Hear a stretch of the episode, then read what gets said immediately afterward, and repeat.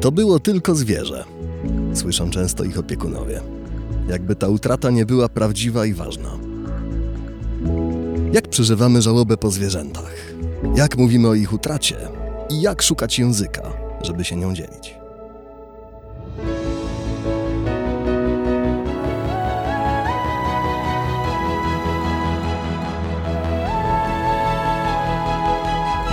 Podcast Tygodnika Powszechnego. Weź, słuchaj. Ze studia Tygodnika Powszechnego przy ulicy Dworskiej 1C w Krakowie. Dzień dobry, mówi Państwu Michał Kuźmiński. Dzisiaj ze mną w studiu reporterka Tygodnika Anna Goc. Dzień dobry, Aniu. Dzień dobry. W najnowszym numerze Tygodnika Powszechnego opublikowałaś swój tekst pod tytułem Człowiek w pustym mieszkaniu. To ten numer Tygodnika Powszechnego, na którego okładce zobaczą Państwo księdza Grzegorza Strzelczyka, doktora teologii dogmatycznej, autora książek i proboszcza. Ten tekst nazywa się Jak ugryźć Pana Boga i nie jest to redakcyjna pomyłka. Y, Zapraszam Państwa do lektury. Przeczytają tam Państwo innymi o tym, dlaczego to nie jest prawda, że Bóg za dobre wynagradza, a za złe karze. To jest taki moment tej rozmowy, który mnie wsadził w miejscu. Y, Ksiądz Strzelczyk mówi, tego nie ma w Ewangelii i za to fałszowanie Ewangelii my, nauczyciele, bekniemy w czyśćcu. W tym numerze Tygodnika Powszechnego z zupełnie innej beczki na temacie tygodnika przeczytają Państwo tekst profesora Jarosława Flisa Nowa mapa Polski. E, To tekst o tym, jak to Jarosław Kaczyński przehulał to, co wyniosło go do władzy. I o tym, że zmiany społeczne, które przyniosło 8 lat rządów PiS, okazały się odwrotne do zakładanych przez prezesa. Y, Zapraszam Państwa do tego wydania tygodnika, zapraszam Państwa na portal tygodnikpowszechny.pl, zapraszam Państwa do wspierania Tygodnika Powszechnego i Fundacji Tygodnika Powszechnego na wszelkie możliwe sposoby. Można Fundacji Tygodnika przekazywać również 1,5% podatku. Więcej informacji na ten temat znajdą Państwo na stronie tygodnikpowszechny.pl fundacja, gdzie serdecznie zapraszam. A y, teraz y, chciałbym, Aniu, Ciebie zapytać na początek o to, czy miałaś zwierzę. Tak, oczywiście, że miałam jako mała dziewczynka i kiedy pracowałam nad tym tekstem, e, przypomniała mi się taka scena z takiego zupełnie najwcześniejszego dzieciństwa. Miałam chyba wtedy pięć lat, nawet e, dopytywałam mamę ostatnio o to, jak to dokładnie było. M, Mój pierwszy pies zginął. E, Zginął dramatycznie w wypadku, e, wbiegł po prostu na ulicę, wpadł pod samochód. I to było takie wydarzenie, które właśnie jako taka mała dziewczynka dobrze zapamiętałam. To znaczy pamiętam ten dzień, kiedy się okazało, że, że on ni niestety zginął. Pamiętam o tym, jak moja e, najstarsza siostra mi o tym opowiedziała. Pamiętam, że próbowała mnie chyba przygotować na to, więc powiedziała, że niestety odszedł, że już go z nami nie będzie. E, I kiedy pracowałam nad tym reportażem, nad tym właściwie, mm, nie wiem, czy to jest reportaż, e, powiedzmy, że to jest reportaż z takimi w, w elementami też e, bardzo, znaczy kilku wypowiedzi badaczek, które zajmują się żałobą po stracie zwierząt.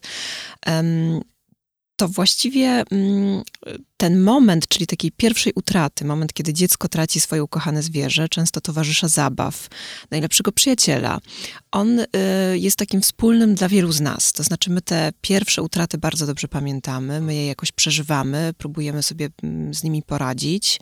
Szukamy też, myślę, języka właśnie na opowiedzenie o tym, co się wydarzyło.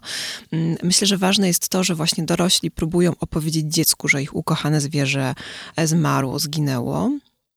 Więc to są takie, takie momenty bardzo ważne, bo one y, właściwie pomagają nam oswoić się z taką pierwszą naszą utratą y, w życiu.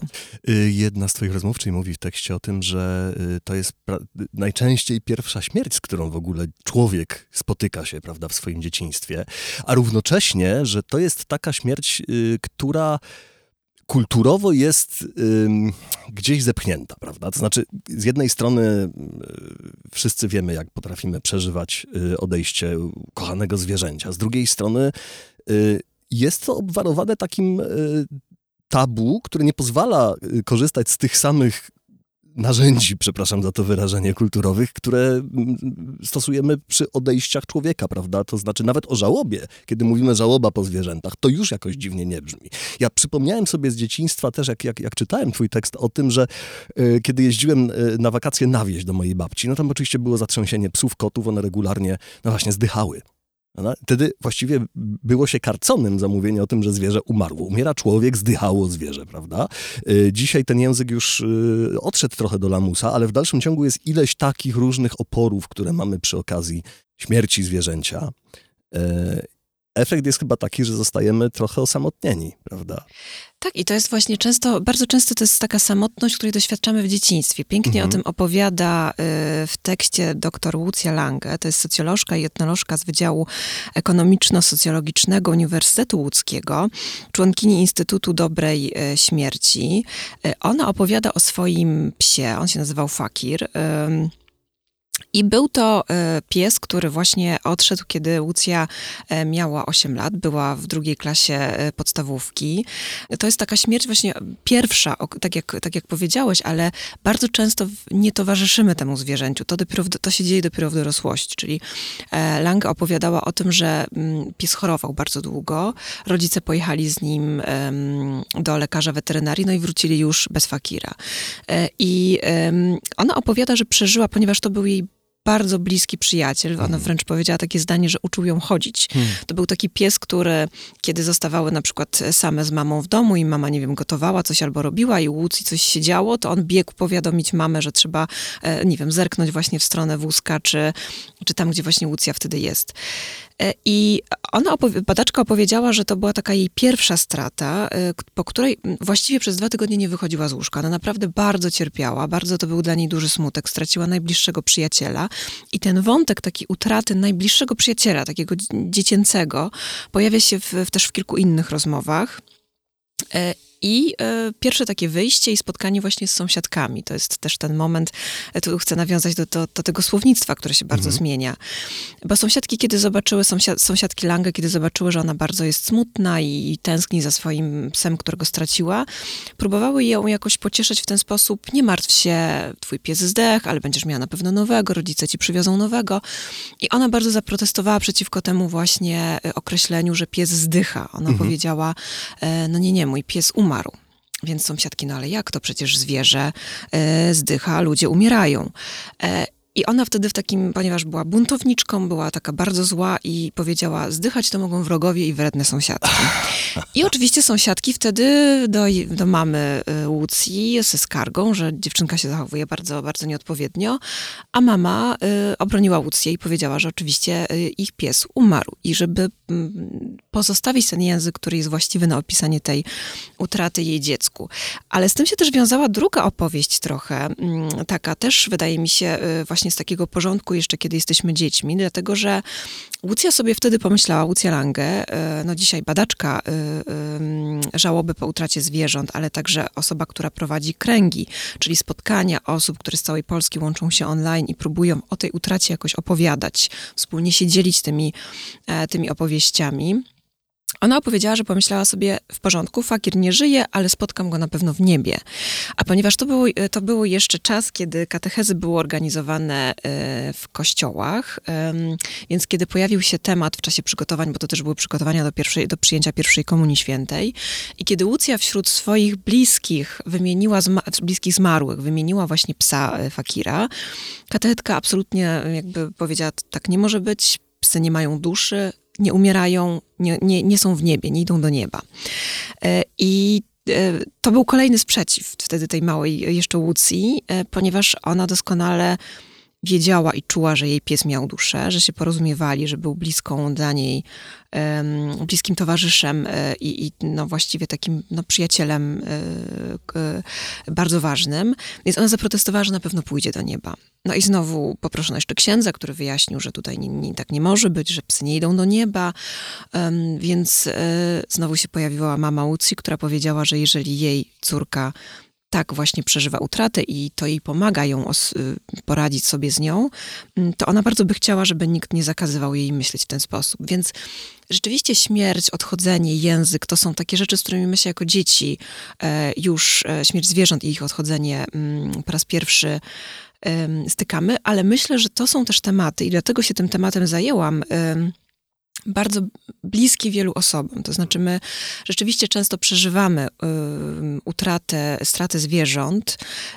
Ym, to temu towarzyszy duży smutek, pustka w domu, utratę kogoś naprawdę bliskiego, kto jedna z badaczek powiedziała, no wiesz, w ciągu tych 15 lat, kiedy był mój pies, mieszkał ze mną, czy mój kot, y, zmieniali się moi przyjaciele, moi współdomownicy, partnerzy, e, zmieniało się bardzo dużo mojej pracy, y, a on był cały czas. I to jest naprawdę strata, o której my z jednej strony, którą przeżywamy, ale o której też y, bardzo często nie dajemy sobie prawa opowiedzieć, bo ona jest e, taką opowieścią, e, myślę troszkę tak, mówię tutaj referując e, Tak, tak. Głosy, głosy badaczek, bo to przede wszystkim badaczki się w tym tekście wypowiadały, że my sobie nie dajemy takiego prawa, żeby o tym opowiedzieć, bo wpadamy w takie dwie narracje. Jedna to jest taka narracja w grupie, która właściwie... Mm, afirmuje odejście jakby zwierzęcia i mówi o tym tylko w taki sposób, w takiej narracji, że żegnamy, mówimy o tym, jaki był.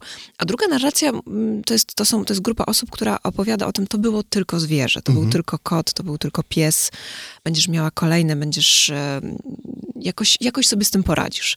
Więc e, nie wychodzimy z tym, e, mimo że to jest temat bliski, myślę, bardzo wielu osobom. Mamy dla Ciebie o wiele więcej. Dużo czytania czeka w każdym wydaniu Tygodnika Powszechnego. Kup na stronie tygodnikpowszechny.pl lub w kiosku. Ta pierwsza narracja, y, ona jest y, w twoim tekście określona właściwie taką mm, słodko-cukierkową, prawda? Y, Jest oczywiście wzruszająca i piękna, ale nie, nie zostawia miejsca na opowiedzenie sobie tych trudnych rzeczy. Ja cię chciałem zapytać, co to jest tęczowy most? Bo tam pojawia się takie sformułowanie tęczowy most. Tak, to jest taki koncept właściwie, e, taka idea, która mówi o tym, że istnieje jakiś raj dla zwierząt, do którego one idą po śmierci. I to jest właściwie też duża społeczność, e, w mediach głównie społecznościowych, w której są osoby, które jakoś próbują tak opowiedzieć śmierć swojego zwierzęcia.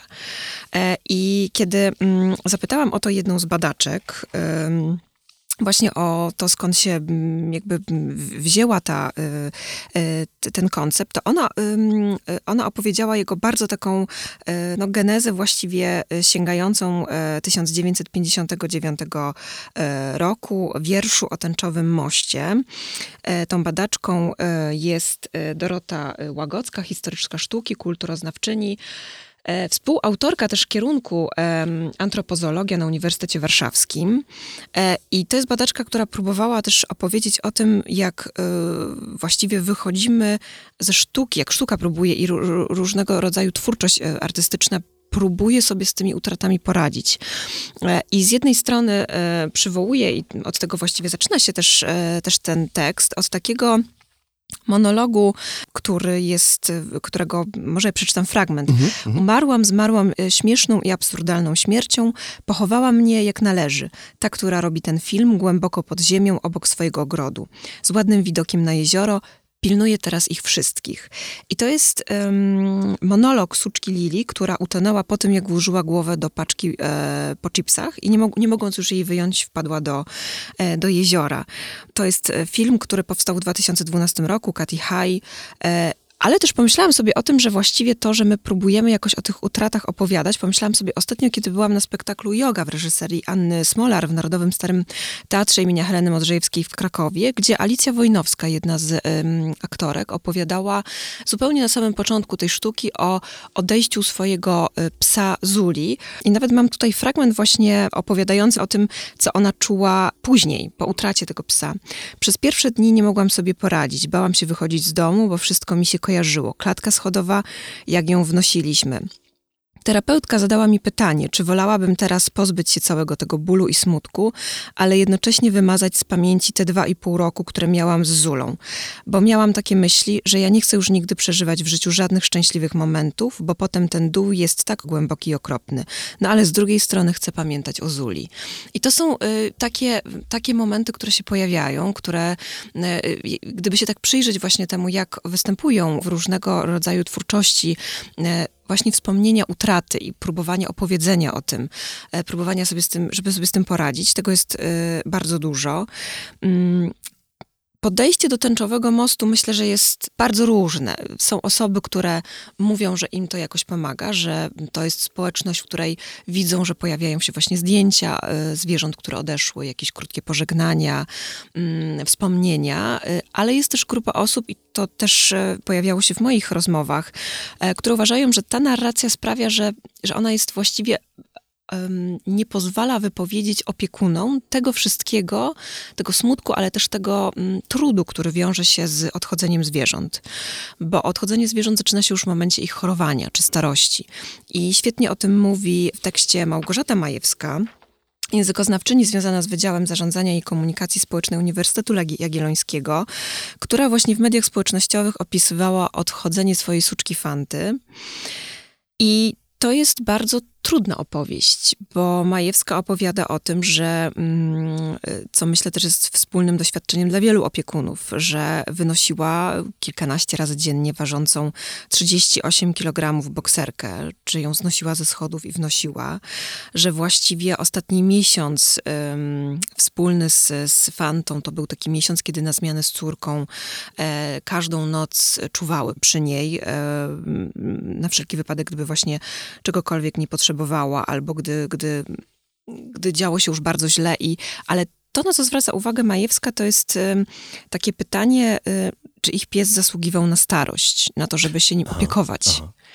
Wtedy, kiedy jest, y, kiedy on już tego bardzo potrzebuje, czyli kiedy przestaje być samodzielny. I ona właśnie chciała powiedzieć o tym, że to jest kulturowo też nieoswojone że znowu ta opowieść taka opiekuna, który, no nie wiem, wziął kredyt, żeby leczyć swojego psa, który mm, sam ucierpiał na zdrowiu, tak, no bo jednak wynoszenie kilkanaście razy dziennie psa, który waży 38 kg, to jest nie lada wyzwanie. Um, nieprzespane noce i jakiś taki wysiłek, a z drugiej strony też system, państwo, nie wiem, prawo, które mówi nam o tym, że nie możemy na przykład mieć opiekę nad zwierzęciem, nad tak? Mhm. Na to zwraca też uwagę właśnie Lucja Lange, która mówi o tym, że musiała poddać eutanazji e, swoją kotkę między porannymi zajęciami, które prowadziła ze, ze studentami i wieczornymi że to się też dzieje w takich okolicznościach bardzo mhm. trudnych i na to opowieści nie ma. Porozmawiajmy miejsca. chwilę o tym, bo mhm. to było coś, co mnie absolutnie uderzyło, jak czytałem twój tekst, y, kiedy zupełnie naturalnie wprowadziłaś słowo eutanazja. Y, I ja sobie pomyślałem, kurczę, przecież to jest słowo z zupełnie innego wokabularza, prawda? Że my używamy najczęściej takiego um, właściwie bezradnego eufemizmu, y, który jest być może właśnie trochę z tego słownika y, cukierkowego, uśpić zwierzę, prawda? Y, I kiedy mówimy o eutanazji, natychmiast mówimy o czymś, co jest absolutnym tabu w stosunku do ludzi, ale co jest kompletną normą w stosunku do zwierząt, prawda? Co nawet odczytywane jest jako gest miłosierdzia, prawda, żeby się zwierzę nie męczyło. Y, I chyba w bardzo wielu sytuacjach jest to absolutnie y, etycznie najlepsze wyjście. Natomiast y, są też patologie, prawda? Jakby od, sami weterynarze mówią o tym, że przychodzi na przykład poświąteczna plaga ludzi, którzy przychodzą, żeby uśpić zwierzę, gdzie nie ma tam żadnego wskazania medycznego, no ale się znudziło, prawda? No bo to był fajny prezent na święta, ale po świętach albo nie wiem, przed wakacjami, zgaduję teraz, no coś z tym zwierzęciem trzeba zrobić, no trzeba się go pozbyć, no przecież go nie utopią, kiedyś się tak pewnie robiło, że do worka i do rzeki, a teraz trzeba do weterynarza i uśpić. To jest karalne, tak. ale to się dzieje. Tak, to jest mhm. niezgodne z prawem, tak. Mhm. E, I o tej mm, eutanazji świetnie opowiada Joanna e, Andrusiewicz, bioetyczka z Centrum Bioetyki i Bioprawa przy Wydziale Filozofii Uniwersytetu Warszawskiego. I ona właśnie podkreśla, że zgodnie z prawem e, decyzję o eutanazji podejmuje właśnie właściciel, tutaj się pojawia ta kategoria właściciela, zwykle w tekście używam słowa opiekun, y, które też trochę zmienia te relacje właśnie człowieka ze zwierzęciem. E, właściciel po konsultacji z lekarzem weterynarii. Andrusiewicz mówi o tym, że y, moralnie dopuszczalna jest taka eutanazja, która właśnie bierze pod uwagę decyzję właściciela, który, mm, nie wiem, może w domu obserwować nawet e, to, jak zwierzę żyje jeszcze, jak, jak czy ono cierpi właśnie i jaka jest jego wola życia, ale przede wszystkim bierze pod uwagę ocenę lekarza, który ma wiedzę i o gatunku, i ma wiedzę na temat badań tego mm, zwierzęcia, i może określić rokowania w tej chorobie, która, na którą to zwierzę choruje. Ale to jest właściwie taki początek dopiero mm, opowieści, z którą mierzą się opiekunowie zwierząt, dlatego że kiedy zwierzę zaczyna chorować albo kiedy zaczyna y, być coraz starszy, zaczyna się starzeć, to otwiera się ogromna taka przestrzeń na to, y, czy my w ogóle, czy nas stać na to. I, I to jest ten najtrudniejszy moment. O tym też mówi Radek Rak, pisarz, ale też od 10, przez 10 lat y, praktykujący lekarz weterynarii. On mówi o tym, że to był dla niego właściwie najtrudniejszy moment. Dlatego, że jeżeli, mm, jak, jak opowiadał o tym, jeżeli ma się stałą relację z opiekunem zwierzęcia i Właściwie on mówi, że to, to, też było niesamowite, e, że e, on zaczyna opowiadać o tym, że przyjdzie taki moment, kiedy trzeba będzie podjąć decyzję o eutanazji. E, zaczyna rozmowę na ten temat z opiekunem, kiedy zwierzę jest jeszcze zdrowe, i młode, młode w tym tak, sensie, tak. że mhm. zróbmy wszystko, żeby ono było jak najdłużej zdrowe, badajmy je regularnie, dbajmy o nie, ale przyjdzie taki moment, kiedy trzeba się będzie z nim pożegnać. I Rak mówi o tym, że ludzie, którzy ży żyją statystycznie kilkukrotnie dłużej, e, zwykle e, nie do końca mają świadomość tego, że ich zwierzę kiedyś umrze i będzie stare, że trzeba się nim będzie zaopiekować. I kiedy ma przed sobą osobę, która przez ostatnie na przykład rok lub dwa leczyła swoje zwierzę, wydała na to bardzo dużo e, pieniędzy, a później zapłaciła również za eutanazję, a później przychodzi moment, kiedy właściwie musi jej powiedzieć jeszcze, biorąc y, jakiś cennik, dlatego że y, ciała zwierzęcia zgodnie z prawem nie możemy po prostu pochować, to znaczy nie możemy go zabrać i zakopać y, gdzieś w ogrodzie czy w lesie, to nie jest, to nie jest zgodne z prawem. Natomiast możemy oddać to ciało albo zostawić je w lecznicy, gdzie ono zostanie jakby no, zutylizowane z innymi, znaczy z odpadami medycznymi, to jest niesamowite, prawda? To kolejny jakby przyczynek do słownika. Tak. Utylizacja zwierzęcia razem z odpadami medycznymi, nie? Tak, tak. Mhm. I to jest w ocenie bardzo wielu osób, które się jakby wypowiadały z kolei w badaniach Małgorzaty e, Reskę. E, to jest e, badaczka, która zajmowała się w swojej pracy doktorskiej kwestią żałoby e, i utraty zwierząt. Etnolożka i filozofka e, z Instytutu Etnologii i Antropologii Kulturowej Uniwersytetu Jagiellońskiego. Ona opowiadała o tym, że to jest bardzo często e, dla jej, zrobiła blisko 40 wywiadów pogłębionych i dla osób, które jej o tym opowiadały, ten właśnie moment, czyli e, kiedy zostawia się ciało swojego zwierzęcia w przychodni, jest najtrudniejszy, dlatego że oni to utożsamiali z wyrzuceniem na śmietnik swojego przyjaciela. Tak, takie pojawiały się wypowiedzi. Mm, ale zgodnie z prawem można właśnie albo zostawić ciało, które zostaje zutylizowane z, z odpadami medycznymi, albo można się zdecydować na e, kremację indywidualną e, i wtedy otrzymuje się jakby, no po prostu dostaje się prochy e, mhm. zwierzęcia w urnie, ale to z kolei znowu, jak, jak podkreślają moi rozmówcy, to są kwoty czterocyfrowe, czterocyfrowe. tak? Więc mhm. znowu zaczyna się, i, i to jest ten bardzo trudny moment dla wielu opiekunów. Też e, będący częścią tej opowieści o pożegnaniu i żałobie. No bo mm, jeżeli chcemy się rozstać godnie, pochować nie wiem, właśnie z szacunkiem um, swojego przyjaciela, swoje zwierzę, które nam towarzyszyło przez tyle lat, no to dla bardzo wielu staje się to y, trudne, a dla niektórych po prostu nie, nierealne. Kup Tygodnik Powszechny na stronie tygodnikpowszechny.pl i sprawdź swoją zniżkę z kodem podcast. Tutaj kolejny moment, y, kiedy sobie myślę o tym, co nawet w Krakowie teraz mamy, y, czyli pewnego rodzaju spór o, e, o takie miejsce, prawda, gdzie można by było pogrzebać swoje zwierzę. To, my, to, to znowu wkracza słownik i to, to miejsce ma się nie nazywać cmentarz, prawda? My tu mówimy o jakimś grzebowisku dla zwierząt. Wymyślamy jakieś cudaczne słowo, żeby, y, no właśnie, żeby, żeby nie, nadmiernie nie sakralizować tego, tego momentu. To taka kolejna rzecz, którą mamy mocno nie y, zagospodarowaną w naszych, zwłaszcza miastach, gdzie olbrzymia ilość mieszkańców miast y, opiekuje się zwierzętami, a tymczasem właśnie alternatywa jest taka, albo utylizacja, albo czterocyfrowa kwota za kremację. E, tak, o tym mówi właśnie bardzo dużo Reskę, bo ona jako badaczka właśnie zadawała też pytania o to osobom, które wywiadowała i mm, taki jeden z wniosków, że właśnie ją bardzo zaskoczyła taka różnica między tym, jak podchodzimy do śmierci ludzi, e, to cytat, a tym, jak różnie kulturowo traktujemy śmierć zwierząt. I co jest właściwie też konsekwencją tego, jaki jest nasz stosunek do życia zwierząt. To znaczy, że one są poza naszą wspólnotą moralną, a ich śmierć jest pozbawiona takiego wymiaru sakralnego. I przywołuje określenie żałoby nieuprawnionej, czyli takiej, Mhm. która właściwie, mm, gdzie sama relacja jest e, społecznie nie, nienazwana czy, czy nieakceptowana. I to dotyczy między innymi właśnie e, żałoby po utracie e, zwierząt. Mhm, mhm. Jako reporterka, kiedy przyglądasz się mm, naszemu stosunkowi do zwierząt, pamiętam też nasze rozmowy o tym, że, że to też jest wielki temat, prawda? Przemoc w stosunku do zwierząt na przykład.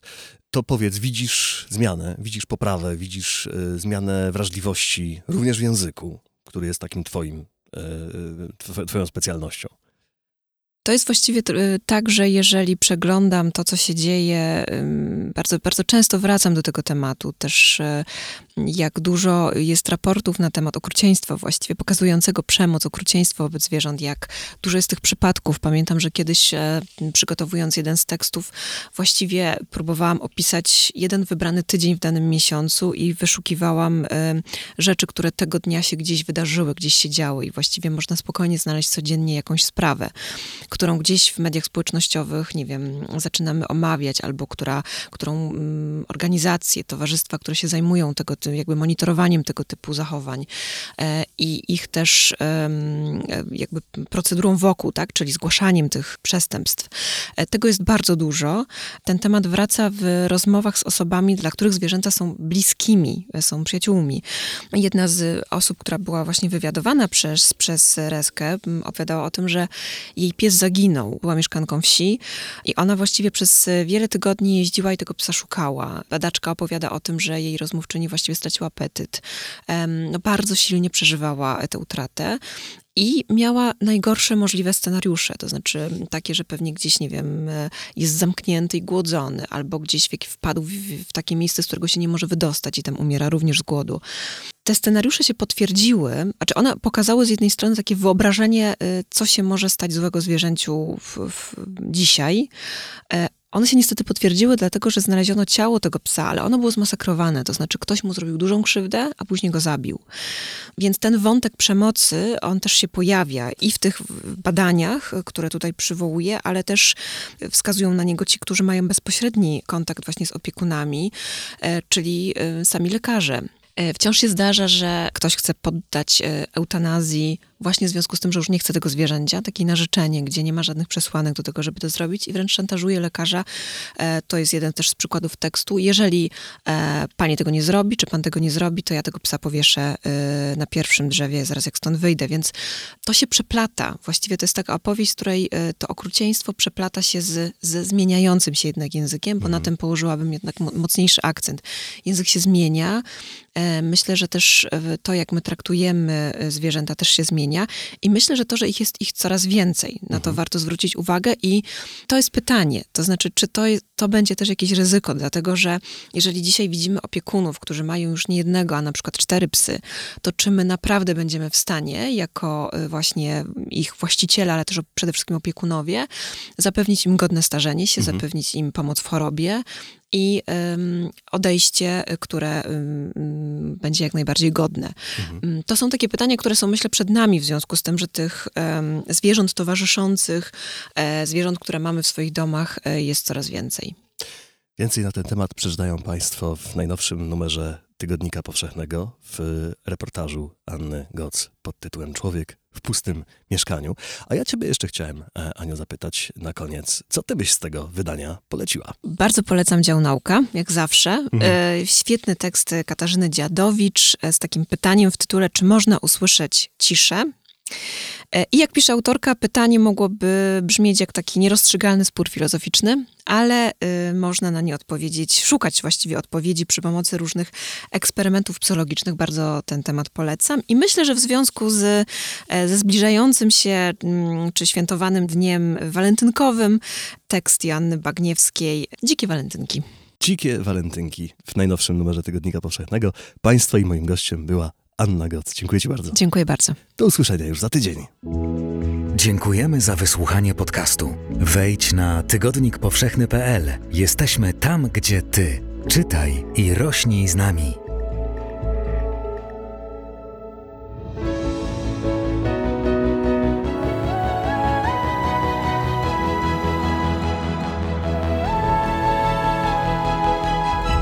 Podcast Tygodnika Powszechnego. Weź, słuchaj.